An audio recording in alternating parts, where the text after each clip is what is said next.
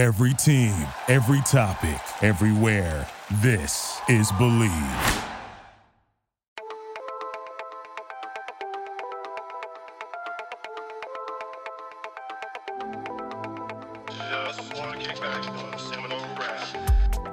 Welcome to the Seminole Rap Podcast here on Tomahawk Nation. I'm your host, Brian Pellerin, with Perry Kostidakis, bringing out the big boss. Said it wrong. This week three, Kostidakis. Us. Kostidakis. You can just go from Round here. three. This is the intro. This is the intro. This Welcome is it? to yeah, welcome to the Seminole Rap, Welcome to ladies and Seminole Rap, gentlemen. guys. Hey, everybody. Week three, college football season. That's, I mean, whatever. Fumbling through the first two is probably the way it should go for this season, right? Uh, We're talking Florida one. State, Wake Forest. Thanks, I tried. Saturday, 3.30 ESPN. Uh, neither team ranked. Shocker, shocker. Uh, obviously, Florida State 0-2 with some uh, tough losses, both at home. Wake Forest 2-0, but, I mean, we count wins against Old Dominion and Norfolk State. Maybe not. We'll get into them a little bit later. Uh, not often that Wake Forest is possibly the biggest game on the schedule, but uh, when you're staring 0 and 3 in the face, not exactly what you want to see. Perry, I got a trivia for you here right off the jump. 0 and 3 start. If they lose, 0 and 3 for the first time since. This is according to- Brian's crack top research. This was I had it in Noles News today. It was 1976, right? Yeah, 1976. Bobby's first season. Wow. No, that's um. So 2017, they got close to starting 0 and 3, and it was a James Blackman heroic game versus Wake Forest that kept them from going 0 and 3 in uh, Willie Taggart's first season. Wow. So some Yeah, double I knowledge started- for everybody there. Look at that. I started going back to try and find it. And my wife was sitting, I I was just laying in bed when I was writing Noles News the other day. And she was like, What are you doing? I was just click, click, click. And I was like, I've been looking through Florida State's like 1981 schedule to see if they started 0 and 3. She's like, How far back are you going to go? I was like, As far back as I have to, I guess. I don't know. It's somewhere in here. I'll find it. Yeah, well, that's just one last uh, feather in the cap, maybe to pull out after the FCS never losing to one as a program. So we'll see how it goes this weekend. Yeah, I, and so that's that's really where I want to start right there with that 0 and 3. Obviously, you know, 76 Bobby Stark would be that beginning of the climb to where Florida State arrived at, at its peak and, and held for a while. Um, we said it on the podcast last weekend where it seemed like this would be rock bottom, the Jacksonville State loss being that. Um, we've seen some talk around Mike Mike Norvell's tenure here, his uh, first, I don't know if we can even call it two years. He hasn't even coached 12 games yet. Um, three and eight at this point. three and six last year, obviously 0 and two here. Um, where do you see with this program where it's at right now? Obviously, it had a, it felt like a great summer where it was building, but where we're at now, it, it seems like has that momentum stopped? Where, where do you see this going forward? I think reality has set in, and like for a lot of people, to the point where, yes, the program is headed in a better direction. We did see that over the summer from the recruiting, from the level of investment in the community to the Florida like tour that they did to the organization to all of that. Yeah, it's way better than it was under Willie's Taggart and even in those final years under Jimbo, but just lost to an FCS program. So it's like, oh, this is where it Like rock bottom, it didn't hit. It's been stuck like in rock bottom. So it's more a reflection of where the program is.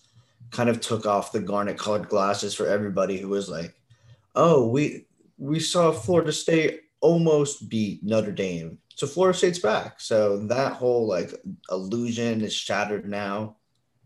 I mean, Jacksonville State, we talked about it nonstop on the last pod about how they almost beat FSU last year. So it's not really a huge change in where the program is. It's more like, oh, this is really what can happen right now because of where Florida State is at. Yeah, and I'm sure you've seen it in the articles. I, I saw one of the fan posts we have um, on on the site came up with, you know, is Norvell on the hot seat? A, a lot of tweets on Saturday were comparing Norvell and Taggart. Um, just the context, like I said, Norvell hasn't coached a full season yet of worth of games. I mean, he obviously all of 2020, but at this point, he's still only 11 games in, three and eight. Taggart five and seven first season, four and five in his second year. Um, do you believe this is a hot seat situation already at this point? Does the loss have to happen? Was was last at that point?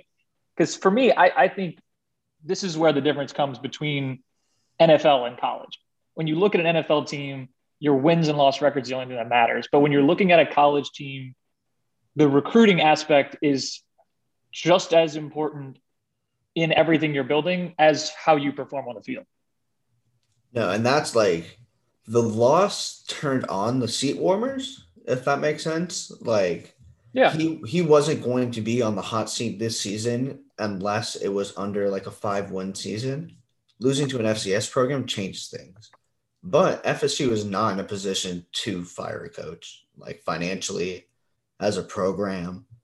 You would turn into a revolving door type of Tennessee situation if you like. We are approaching Willie Taggart tenure like length at this point. Like in three more games is about how long you gave Willie. So if you're holding yourself to the same standard, then yeah, this guy's on the hot, hot, hot seat. But looking at the reality of everything, there's no way you can fire this coach. Yeah, to, to reach Willie's numbers, you'd have to go. I want to say it looks like quick math in my head, six and four. The rest of the way, six and Which four is, would get you yeah. there. Would be it would be even. So so if you go six and four, six obviously six and four, you're a little over five hundred. Uh, 60%. There's the math that was pretty obvious in front of my face. Uh, that's where you would meet that number. Um, doing recruiting class research, uh, Jimbo's last, the, the 2017, or I guess not really last, depending on how you do it, was the last time they brought in a five star. Uh, that was that was they had four in that class: Cam Akers, Marvin Wilson, a couple others. Uh, since then, 11 overall in 18, 18, then back to back 22s in 2021. Um, this year, you're looking at the 10th overall class right now, the best in the ACC. You're you're ahead of Clemson, North Carolina, the, the teams that have been, uh, I guess, ahead of you. And and I'm sure you'll you'll echo this one probably better than I even can. You you can't lose Travis Hunter, who is your five star committed first one in five years. Dude, bell cow, I think he is the second highest rated recruit that Florida State has ever had come to the program. Like, it, it, he is a program changing type of recruit, and he is coming into the Mike Norvell staff, and he has invested in the Mike Norvell staff, and there's a reason for that. And we saw during the Notre Dame game what it could be like, but it's still patting yourself on the back after a near win. So it's still like the reality is there is progress, like as we've been saying, but there's a lot of concerning things still out there. You have to make it through this full season. You probably have to give Mike Norvell another full season after this, just based on the logistics of everything but the heat is turned up. Like, financially, you mean correct? Financially, financially, like financially, logistically, like you just can't fire. Like you can't be a revolving door program because that just sets you back so much more, especially in these recruiting classes where these kids are not committed exactly to the program; they're committed to the staff. Yeah, this, yeah, we see that especially this year. Especially when they're they're looking with an eye towards the NFL. Most times, you're looking for a, a coaching staff that can help you get there Mm-hmm. Um, well, we can, we can move ahead now and kind of look at the, the team that he has in front of him right now. And Norvell has made his choice, I guess, is the big news of the week at quarterback. We saw Jordan Travis as the starter, despite the or on the depth chart taking almost every snap at Notre Dame until his helmet popped off. And then uh, it was Milton time from there forward. Last week, I guess you can call it a mix and match for a couple of series, but uh, it was the McKenzie Milton show, and that's what he's going with for this week. Do you like the choice? I know. I know. I feel like I. I feel like in our our conversations away from the podcast, maybe we still expected Jordan Travis to be involved, but they've removed that or on the depth chart. Where do you see this? How do you see it playing out, and, and what did you want to see out of this? I mean, I wouldn't be surprised if this is now his sort of gamesmanship with with removing the or. It's now Wake Forest has to prepare strictly for McKenzie Milton instead of like this two QB look, rotating system. But overall, I like the choice. Milton, from experience, from the way that he handles the ball through the air, is the better choice. Travis offers so much. Like he needs to be on the field. He's too electrifying. He's just too much of a utility guy that he can make an instant impact whenever he needs. But Milton, you see it. You saw it specifically in the Notre Dame game. You saw it on the missed passes in Jacksonville State where Keyshawn Helton should have had that catch. Like easy he, touchdown. Easy touchdown. He knows how to place the ball. He knows how to lead the team. He has the energy needed. After the uh, Jacksonville State lost, like his presence in the media room was what you needed. It wasn't like absolutely defeated, shut down.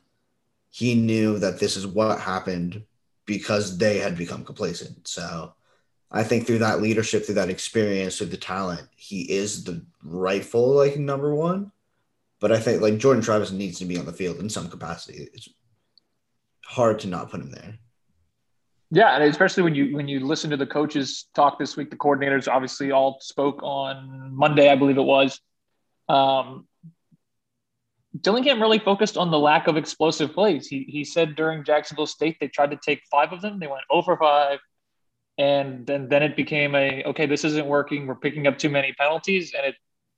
I don't want to say he had, he admitted. I feel like that's the wrong word, but but you know, kind of said like we had to go away from that because mm. um, it just wasn't working the fear being can your receivers make enough plays for this to work? I mean, Travis gives you the ability to have explosive plays on any snap just because of how fast he is and, and the speed, the ability to extend plays. But I mean, we talked about this before too. Milton isn't a statue, despite the leg injury. He's still pretty mobile, surprisingly. I mean, not. Jordan Travis. He's he's one of the elite runners in the game, but Milton does still have that the key is going to be what you get from the receivers. And that's been the story through two games. That's been the story through fall camp. That was the story in the spring. Like the quarterbacks are going to put the ball there. Jordan Travis, not even to undersell his arm talent, he is able to put the ball downfield and push it. But if the receivers cannot consistently hit it, if the offense cannot can, block, yeah, block. No, I was trying to. I was going to go for a double negative there. If they continue to put themselves behind the chains on first down, like it's impossible. Like you said, like Dillingham referenced, like if it's four, first and twenty five, you can't run this big, huge, explosive play and go second and twenty five because now you have to get a second or third and thirteen, and then it just sets you up for so much failure. It sets off your whole game plan the second that you have to fight against your own adversity. Yeah, I mean, I think he said it best. It was he was, you know, first down, we'd pick up five. Okay, second and five, maybe second and four. We'd call up that big shot play. We'd hit it. We'd gain 15 or 20. And no, hold on, everybody come back 10 yards, second and 15. Maybe it's a bad snap. Maybe it's a it's a guy running the wrong route. We bump into each other. Now we're looking at that third and 17, third and 20. And you, you don't have a play in the playbook for that there's there's no there's no converting a third and 20 barring a defensive mistake. Uh, so i know that continues to be the message and i know you you got to ask you asked norvell about that directly. Did he have a, an answer for how that gets fixed? No it was uh, good old coach speak. Um, he just kind of got into we have to look at the film we have to be consistent in all that we do. We know that if we shoot ourselves in the foot then it's going to mess us up. It was more of a it was nothing very specific, but you could tell just in the tone where he's like, "No, I know that this is annoying." McKenzie Milton said it every answer, where he's like, "Self-inflicted mistakes, self-inflicted mistakes, self-inflicted." I said it too many times fast. I couldn't even say it but he managed you to made your own self-inflicted mistake. He ma- he managed to fit it into every single answer.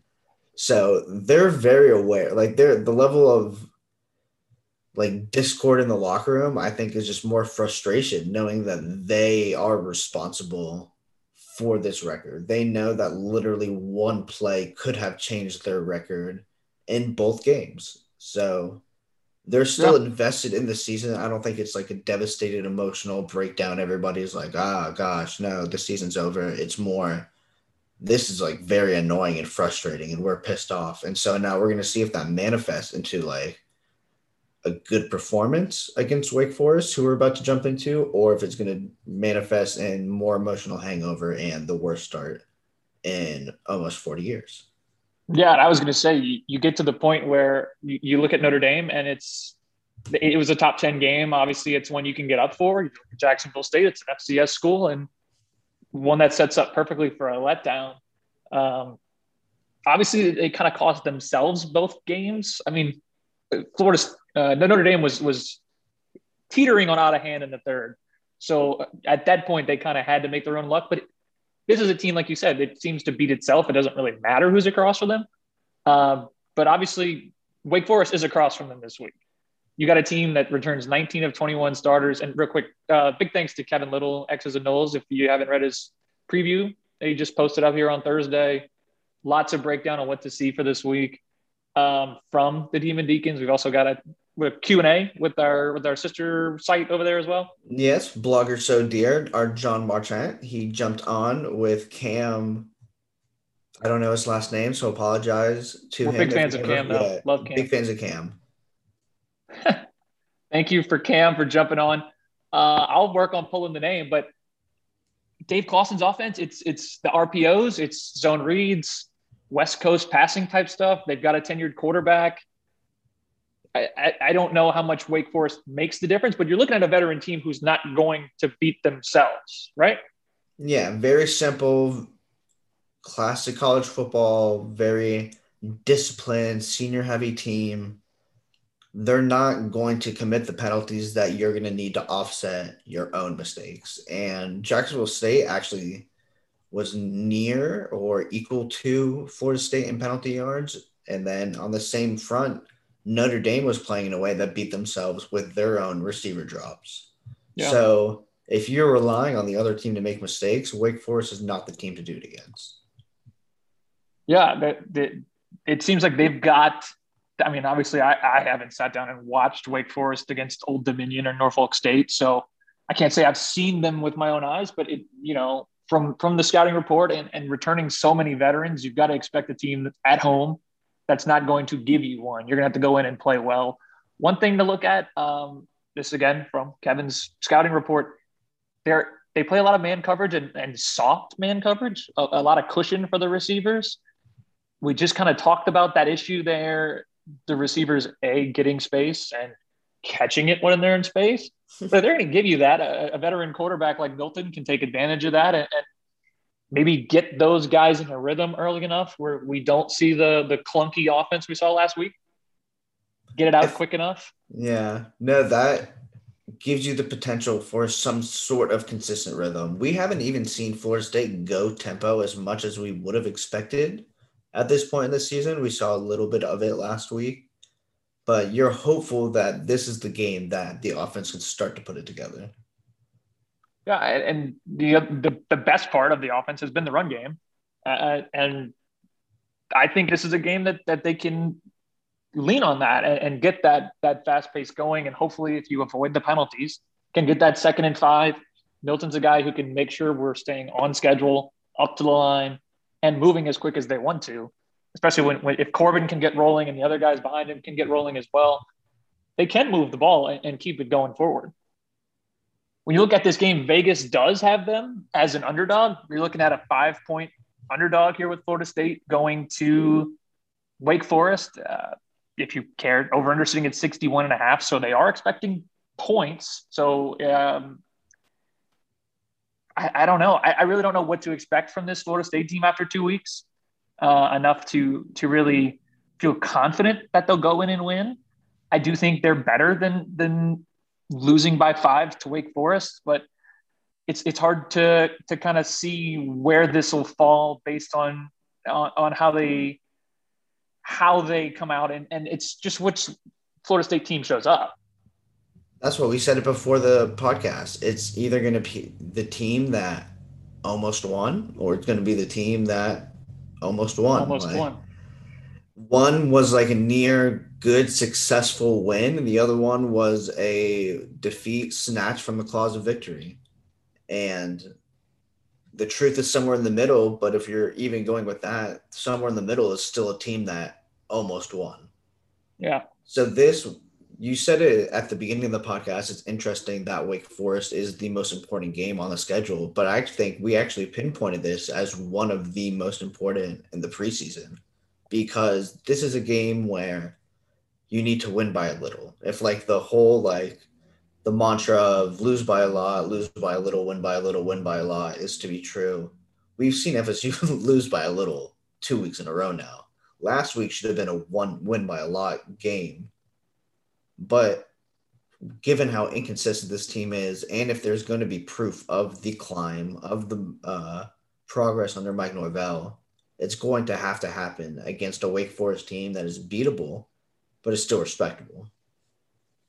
And, and it, it's like you, you know, to, to echo the the this being a big one on the schedule, it, it is the start of ACC play.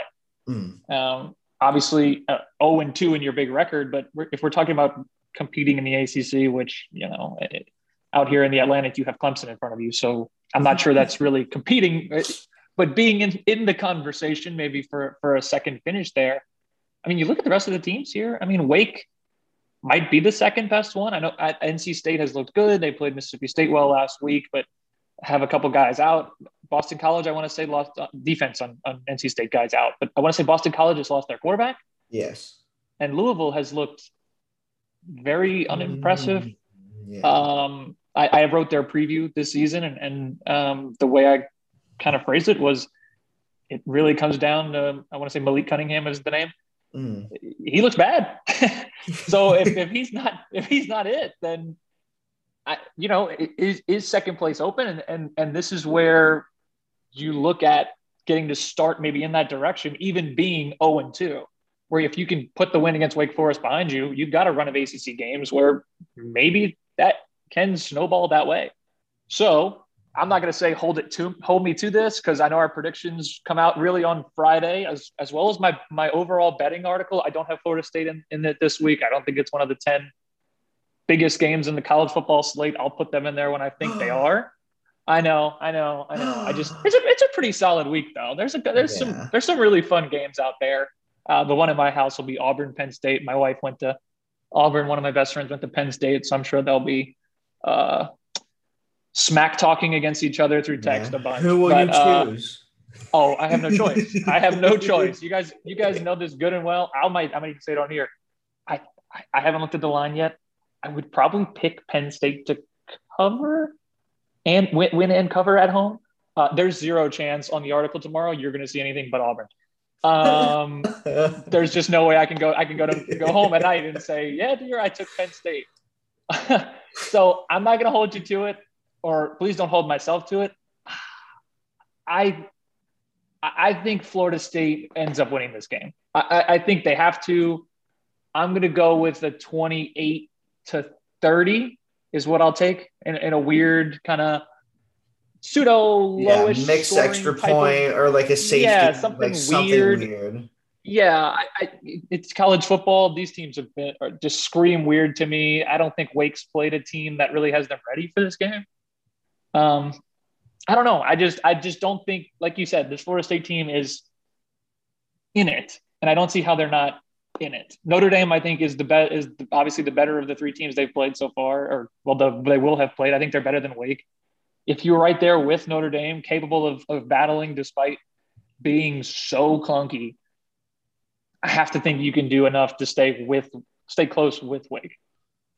It's funny because I swear I had the score before you said it 34 28. Florida State is where I was thinking, if only because FSU just desperately needs to win this game. I think they are aware. I think this coaching staff is aware. I don't know if Wake Forest, like Wake Forest has two wins over FCS teams, which is more than Florida State has. So it's not like they're uh, some opponent that you can overlook just because of the name, but it just it ha- it feels like it, they have to win. And I don't know if this is wish casting by saying 34 to 28, but I feel like they hit the over. I feel like the offense comes alive. I feel like things click in a way that they need to. But I also think that Wake Forest makes it a game. I don't think there's any way that this is a blowout. Just from what we've seen demonstrated, just from the concerns that won't instantly go away in the span of six days. But I think you see the Florida State team that was billed and hyped up at the end of the Notre Dame game.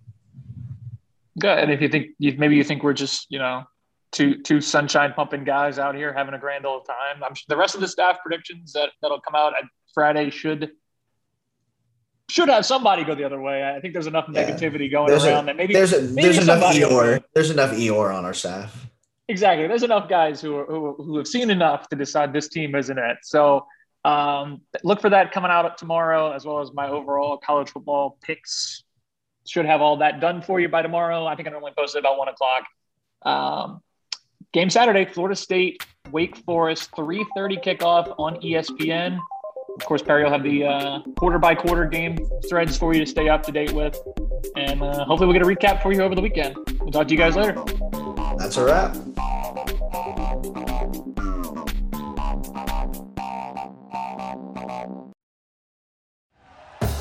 Thank you for listening to Bleav. You can show support to your host by subscribing to the show and giving us a five star rating on your preferred platform.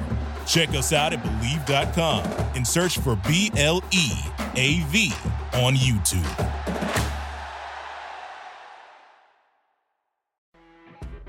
You know, when you're listening to a true crime story that has an unbelievable plot twist that makes you stop in your tracks?